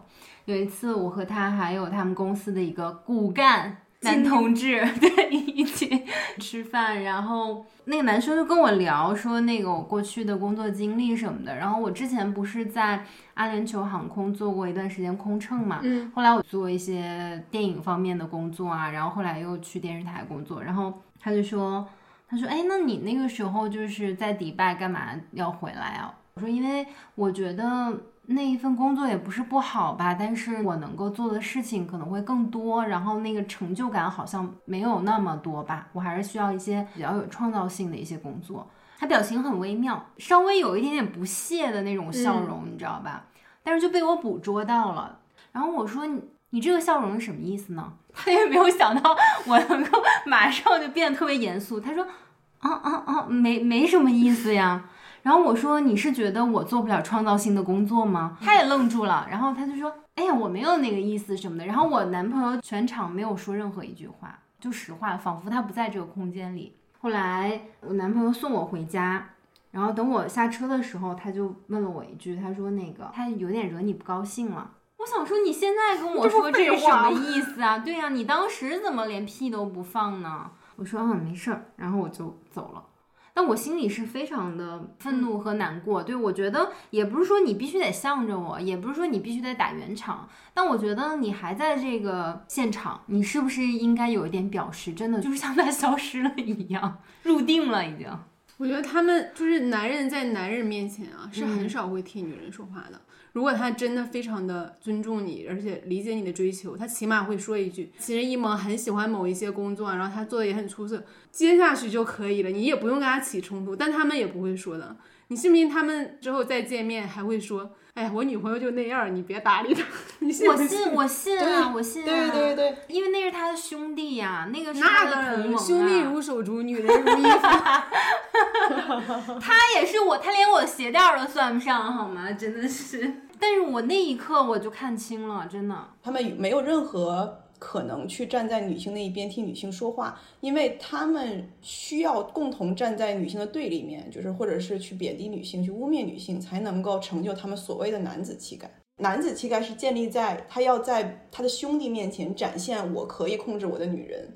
这才是男子气概。他在这种公共场所，他的兄弟面前去做违反他这个本能或者他这个欲望的一个行为，这是不可能的一件事，他是永永远不会做到的。而且他的这个男子气概一定要得到其他男性的认可，对对，他才算完成了好像一个仪式。而且你知道，他跟我描述过一个场景，他就说他们公司每年年会之后，他就会他跟他们公司的另外几位骨干男性。就是他所谓的那个兄弟的同盟，然后其他员工都散了走了之后，他们就会光着上身，然后开始喝酒，成箱成箱喝啤酒啊，可能还有别的酒，就是一定要喝到大家就是都要吐了为止，然后几个人就抱着膀子在一起那种，我们明年一定要更好，我们要更牛逼。然后站在桌子上甩衣服，部落，对对对，部落部落。那这维持了七年的感情突然结束，应该也是很难瞬间走出来啊。我们结束其实也并不是我主动提的，我是不想分开的，是他提的。那个时候你让我去离开这个人，我是觉得你在说什么呀？他是我的生命啊，他就算是一堵墙。他也是我所有的，没有他就没有我，真的是这种感觉，虚弱到就是无法自己走了已经。我后来去见他了，然后我们最后就聊了一下，其实主要就是听他讲他有多么委屈。我那时候支棱起来了，他才不是不会交流，问他说起自己来叭叭的。我看到他，我就是我们中间隔着一层泡沫，隔着一层玻璃，我们生活在不同的世界里。他在那里自说自话，去以一种非常慌乱、一种非常蹩脚和拙劣的方式，再去捍卫他的现实的边界。我还想不想要这样一个人在我的现实当中？我的答案是不想的，就这样吧。但接受起来其实是花了一段时间。回来我就请了三天假，我就没有上班。那时候还在家上班。到了第三天的时候，我的求生的意志突然就反弹了。因为我发现我在三天里边我瘦了四斤，我没有怎么吃饭，我也睡不着觉，然后但我一直在腹泻，我整个人就拉虚脱了，身体上其实已经接受不了这种打击了，我的身体从内部开始腐烂了，所以求生的意志一下就 kick in 了，就是一下就出现了，就是我如何想要过我的人生，基本上真的就是灾后重建，花了很长的一段时间，那个时候我脑袋里边充满了各种问号，我太困惑了，我的最大的困惑就是人生难道就是这样吗？这就是人生的唯一的答案吗？我想过这样的人生吗？谁愿意过这样的人生？就是很困惑，不知道怎么去过自己的生活。我就开始有种本能的想要去寻求答案的冲动。前前后有三四个月的时间，看了很多心理学的东西，然后我的很多东西被解答了，真的真的被解答了。起码就是了解了一些基本的概念之后，我就发现，首先我的问题不是个例，是一个非常非常普遍的、很普通的心理问题。第二就是他跟我这个人的价值不是有直接联系的，这个价值也不由外界的任何人说什么做什么来决定，不由我挣多少钱，我在什么行业，我有什么职位决定，这些都不来源于这里。第三就是我也了解了对方的心理，从头到尾复盘了一遍，去构建了我的现实。他表面上看上去是一个强者，是吧？说白了，我跟你说到现在，他去年才毕业，到现在我都怀疑他有没有在挣钱，他可能自给自足都还没有达到。就是在外部奖罚体系下也不太受认可的这样一个状态下，他自信心爆棚，要干翻全世界。就是他的这种自信，在我面前站着的姿态是如何建立起来的？为什么我不行？就是这些我都哇，就是前前后后反反复复的去想了一溜够。这个人是什么样的，我已经清清楚楚了，就是一个花架子，他就是个纸老虎，他一点儿也不强大，他就是一个极其普通的普通男性，而且还非常的无能。然后他对于我的要求的那种双标，就是我又要可爱又要漂亮，他是很享受我的美貌的。嗯，就是对于我的这个体贴呀、温柔啊，然后美貌呀，包括自己有能力不靠他养啊，然后这些东西他是甘之如饴的。但是同时，我的那些委屈、不甘、怨恨，我的痛苦，我以前的创伤，这些是不被他看到，也不被接受的。那个时候是彻底的放下了。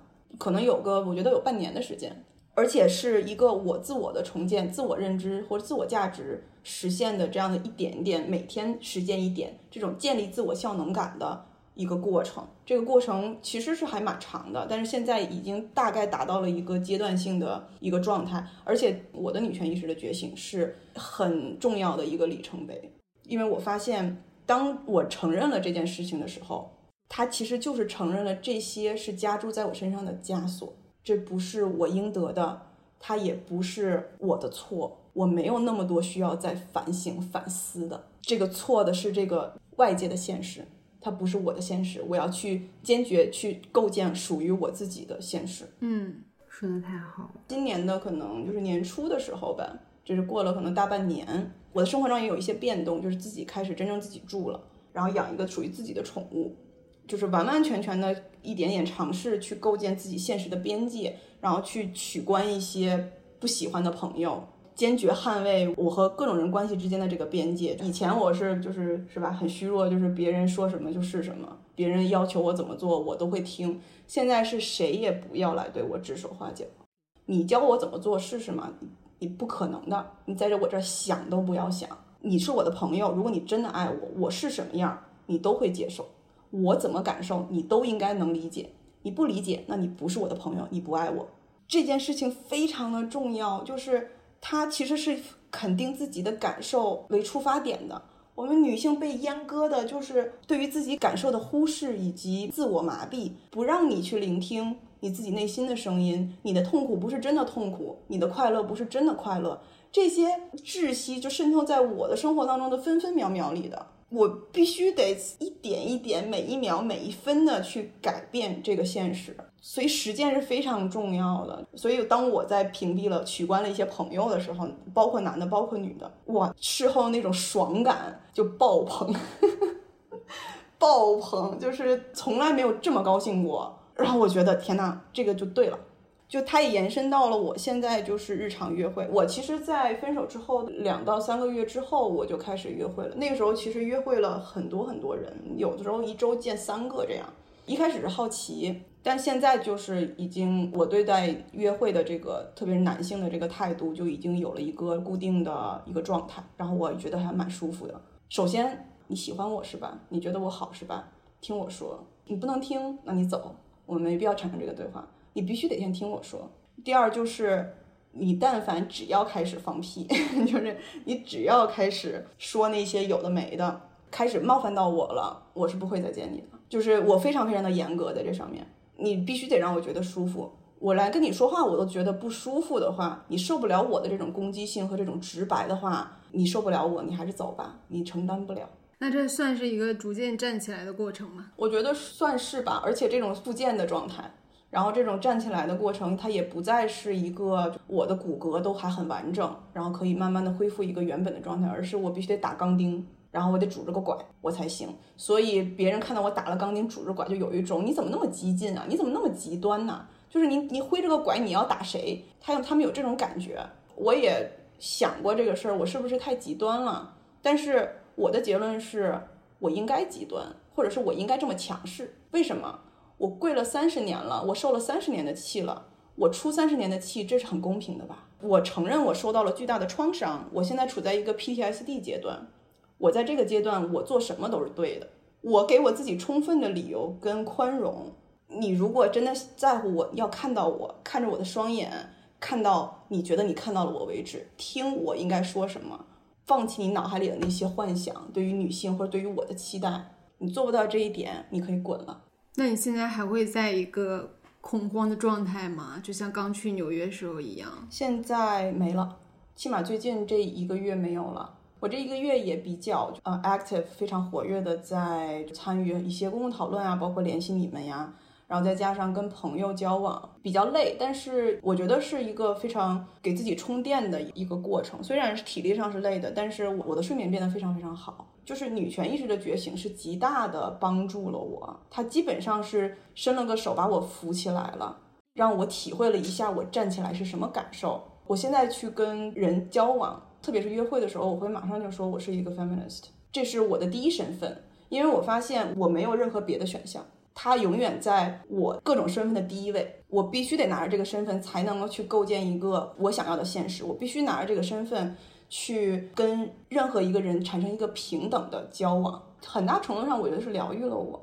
然后我通过这个途径认识了太多太多有能量、有力量的女性，哪怕我没有见到过，但是他能够给我传递的力量，是我过去三十年没有任何一个男人给过我的。我其实也是真的觉得女权主义的知识也好，嗯，或者是这些女性也好，给了我特别多的力量，是在于谈任何一个问题，或者你学了任何一种理论吧，比如说你受到伤害，你学心理学，嗯，但是如果里面没有一个女性视角，或者说女权的方向在指导你的话，你作为一个女性，你是永远都站不起来的。那些理论和知识，很多时候它还是在男性的框架里，你会发现好像总有一条线是不通的，但你又觉得我好像也也差不多痊愈了，或者说我变得更强大了。可是为什么总是有一点点的虚弱也好，无力也好，其实就是女权那一块没有补上。我自己真的是有切身的感受，就是你意识到这个之后，你会发现好多事情突然就想通了，嗯然后你的自我就非常的确定，对，终于一切全都通了，真的是。对，因为我觉得就是很多时候女性的她的这个视角应该是渗透在你的生活里的，可是，在我们过去的生活，然后在我们过去的受到的教育里面，其实是没有的。嗯，如果大家看过《被隐形的女性》的那本书的话，你就会知道。嗯，一开始包括在设计手机的时候，它设计的那个大小是按照男性的那个手掌的长度设计的。然后包括很多汽车方向盘和那个座位之间的那个距离，呃，你握着方向盘的那个舒适度，对这些数据全都是默认为男性。包括很多药物，它不是会有一个儿童，比如说一日服用什么多少毫克，成人多少毫克，它的这个成人的样本也是以男性为主。对，还有牛仔裤也是，男性牛仔裤、女性牛仔裤，它的这个口袋的设计大小是不一致的。嗯，它会默认女性不用工作，所以不用塞很多东西，然后很多女性更显示你的身材，所以很多。嗯，行业或者说很多研究的领域，当然现在会有一些改善啊，肯定会。但是过去来讲的话，它大量的样本和数据就是以男性为主，所以你身为一个女性，你想要去探究其中到底是怎么回事的时候，你就很难找到说，我作为一个女性，我要怎么样去代入。嗯嗯，而且我觉得，包括缇娜说她一路跪着，她跪的就是这个。没有女性视角的这个体系嘛？是的，这种标榜的价值、精英的价值、成功的价值，都是以男性视角，或者说男性想要成为的那一种人来做一个价值判断。所以你怎样都会觉得自己是跪着的。你要摆脱那些你不想要的东西，其实它本质上就是摆脱一个父权结构也好，或者说这些父权赋予的你的价值。嗯，是的，对，我觉得我的那个红熊猫，它就是一个。每个人都应该有，特别是女性，它是什么？它是一个生命力的展现。这个生命力是不能够被任何事情所剥夺的。我必须要非常非常坚决地捍卫我的这个现实的边界，能够让我的这个红熊猫在我的现实当中可以跳舞。它想要变成什么样就变成什么样。这个生命力它太重要了，是为什么？就是它能够帮助我来认识到我到底是谁。我想要什么，我想做什么，我擅长做什么，我热爱什么，这个太重要了。一个生而为人最基本的尊严。上次你跟我们讲说，你在很多事情当中又获得了新的能量，比如画画，就是你一直很喜欢，可能现在会给你一些跟以往不同的感受。嗯，对我画画是一直是以我的一个爱好，就是从很小的时候不会写字的时候，然后到现在就总是有那种冲动，就是我看到一个什么特别可爱的东西，我就想把它画下来。就是一个很原始的冲动，我觉得这个冲动是一个完全主体性的，也是我生命力的一个很自然的想要表达的一个冲动。但我上了学之后，这个冲动一个本能的东西，一个生命力被又放进了那个框条条框框里边，就是要去上兴趣班儿，然后要学这个要学那个，然后是需要一些技巧。但是呢，到后来就很长一段很多年我没有碰过这个东西。虽然我的专业需要一些画画的技能，我画的也很好。到了去年。我就觉得我依然有这个冲动，那我就开始做试试看。现在让我喜欢画的都是 就是朋友的宠物，毛茸茸的小小动物，各种各样的。嗯，然后我就开始试了一下。我一开始只是说在网上找一些，就是我关注了一个猫舍，他们家的猫咪非常漂亮。一开始试了一下，然后我就非常惊奇的发现我的技能是非常非常好的，我临摹出来的就是栩栩如生，就让我自己特别的开心，而且。这个画画，它是一个我从来没有在社交媒体上，或者是想要去向别人呈现，没有主动呈现过，从来没有。它是一个属于我的私密的，完全以我为主体的一个活动。起码在我现在这个阶段，我也很小心的去保护这个行为，我不能让它有任何的外界的，比如说金钱或者是外界的人的凝视来去影响到我的这个主体性的活动。其实我做这件事情不是说我想画特别好的画，而是我要去。有这个过程，完完整整的从头到尾体验一下。我作为一个主体，我不去在意外界眼光，我就是遵从自己的冲动，聆听自己声音做出来的这件事情能到达什么程度。这个结果是非常让我惊讶的。然后我的朋友后来看到之后也说，我能不能够花钱雇你画一下我们家的宠物？我说你可以发照片给我，我不要钱，你也不要告诉我画哪一张，你发一些给我，我来挑。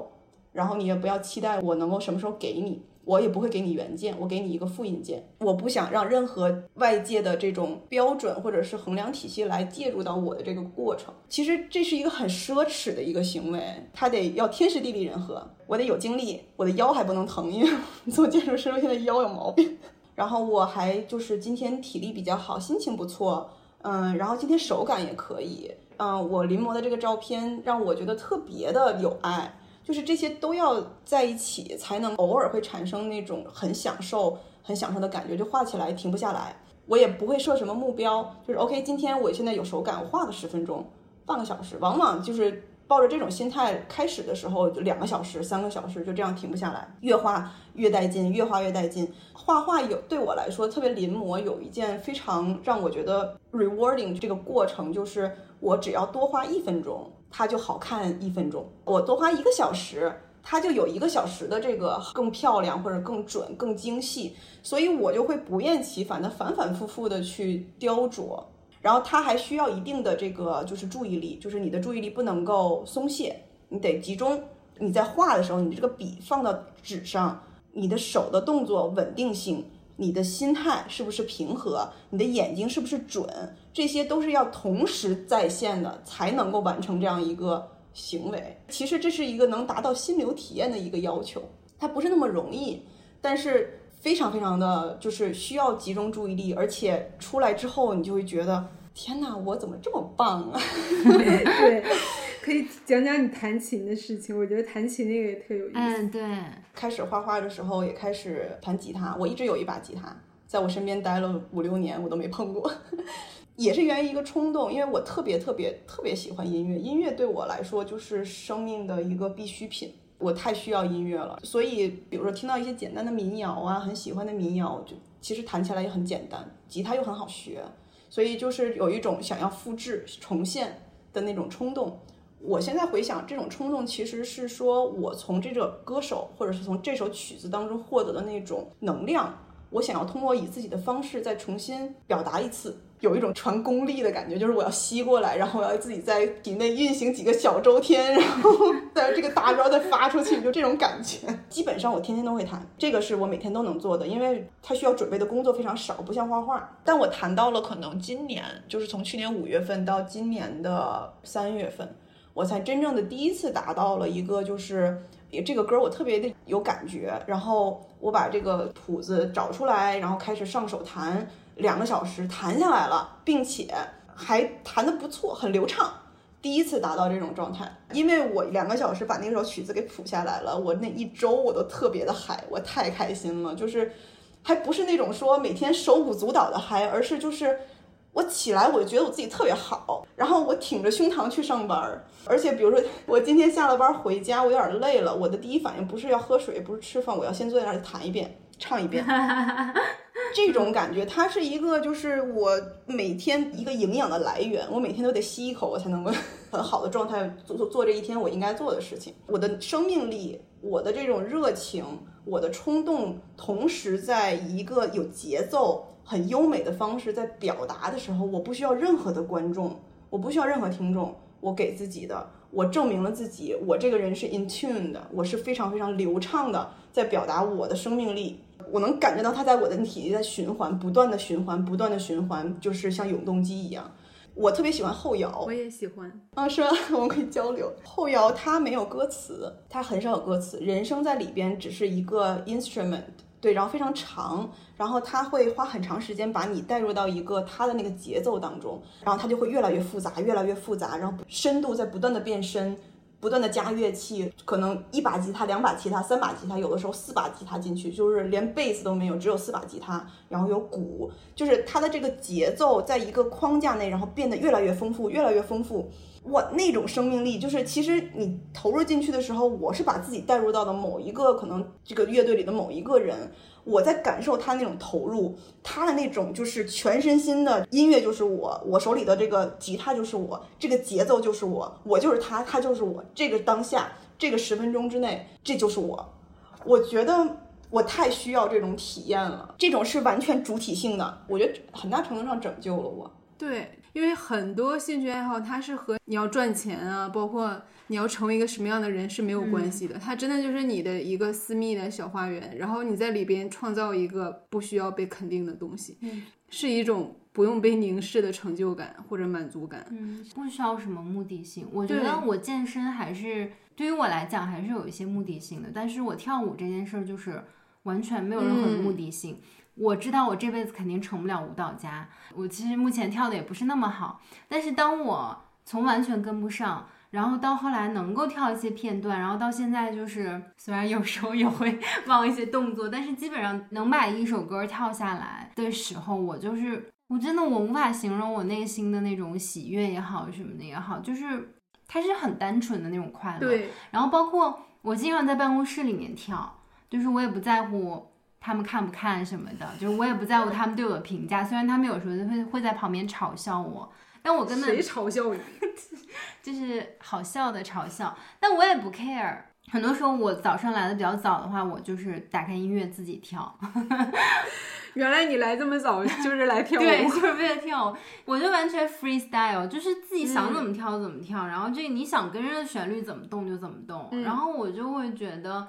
这就是我呀，This is me，就这种感觉。嗯，就那一刻，你的舞蹈就是你。对对，你不再是谁的谁。嗯，你你叫什么不重要，你叫什么都可以。但这个时候，你知道你是谁。是，好不好看也不重要。是的，对你有没有搭上拍子也不重要，不重要，真的不重要。而且你知道，很多人都会有在自己的备忘录里写一些文字的习惯，然后他也不会给任何人看。嗯。但这个对他来说就是一个特别重要的过程，就是你写下一个文字，然后把它变得很工整，然后没有语病啊，没有错误的标点符号，然后它的逻辑非常通，它的用词非常的优美，我就是那种成就感，你知道吗？你根本不需要跟任何人去证明，所以他就是可以一直静静的待在备忘录里，你就觉得很爽了。我最后就想说，我非常非常感谢，就是我身边的女性朋友，嗯，我们就是命运共同体，这是毫无质疑的。我能够给予女性朋友的，女性朋友能够给予我的爱和支持，是非常非常强大的，这种强大可以让我去抵御，甚至是再也看不到那些男性凝视下的片段化的我。让我鼓足勇气，就是比如说找到你们，然后或者是去找各种各样的公共讨论的平台，然后去发声，去表达自我。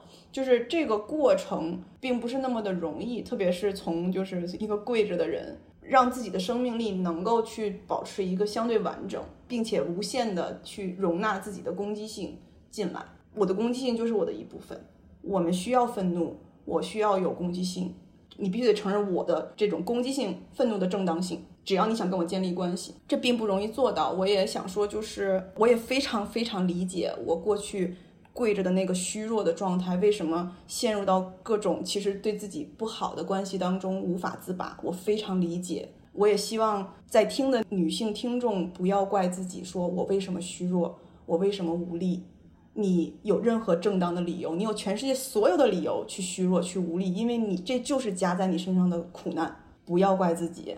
人是需要契机的，这个契机会来的，你要坚持住，要相信自己。你身上有这么多枷锁，在你有任何理由妥协，你想要做什么都可以。那些外人或者是那些不爱你的人、不支持你的人、不理解你，但是我们理解你，我理解你，我依然爱这样的你。虽然我们不认识，但是这种爱是真真正正的在的，因为我爱你就是爱我自己，我们是一样的。是的，这个是我。特别认同的一点，因为我们之前不是有做过一期节目，就是母老虎的那一期嘛，当然也给了很多女性以力量，就要告诉大家不要怂啊，然后我们要坚强起来呀，然后我们要变得很厉害呀。嗯嗯，我当然觉得这个是对的，可是这个世界上就是有一些人，他由于各种各样的原因，他可能就是比较脆弱一点。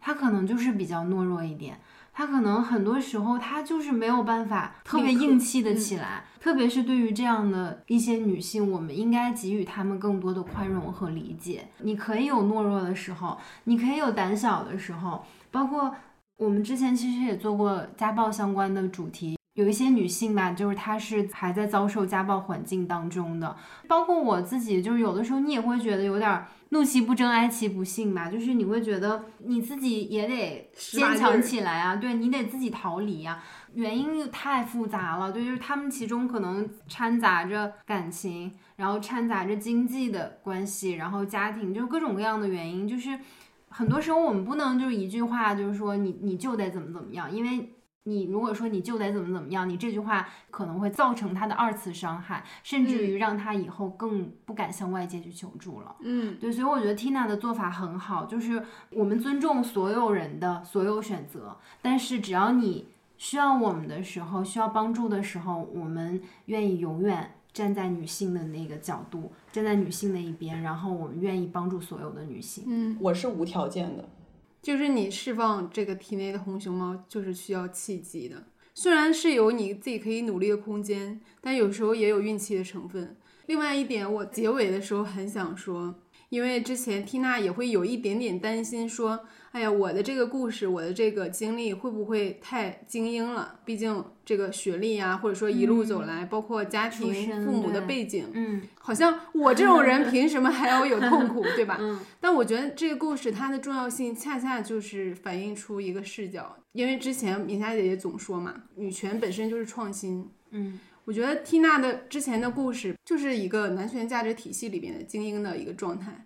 所以他自己会觉得不满足，觉得虚弱。如果有很多女性听众，你也困在这样的一种社会标准里，要你做一个所谓的精英的模板、优秀的人的模板，你如果为此感到困扰的话，其实我觉得缇娜的故事就会给你很大的力量。她怎么摆脱成为一个优秀的绵羊？嗯嗯，我们这个社会文化是无法舒适的让我们自己站在一个弱者的位置。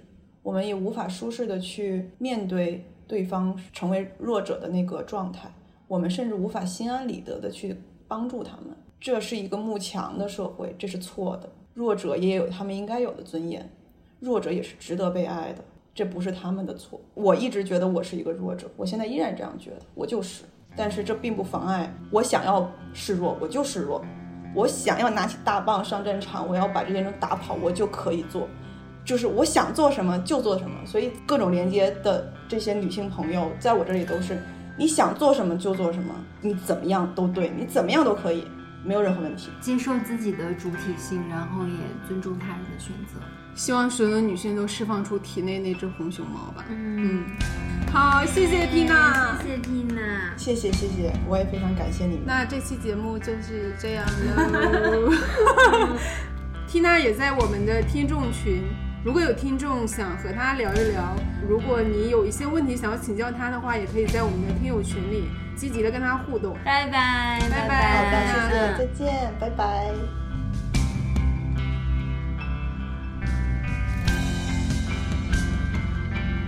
你可以在各大播客平台订阅我们的播客，也可以关注我们的微博“自由人 Libero” 和公众号“自由地 Wonderland”，接收最新资讯。加入我们的社群给我们发送听友来信。你可以在 show notes 里找到入群方式和邮箱地址。这里是自由人的自由联合自由的人请举手。哦。举了吗？举了。哈哈哈哈哈哈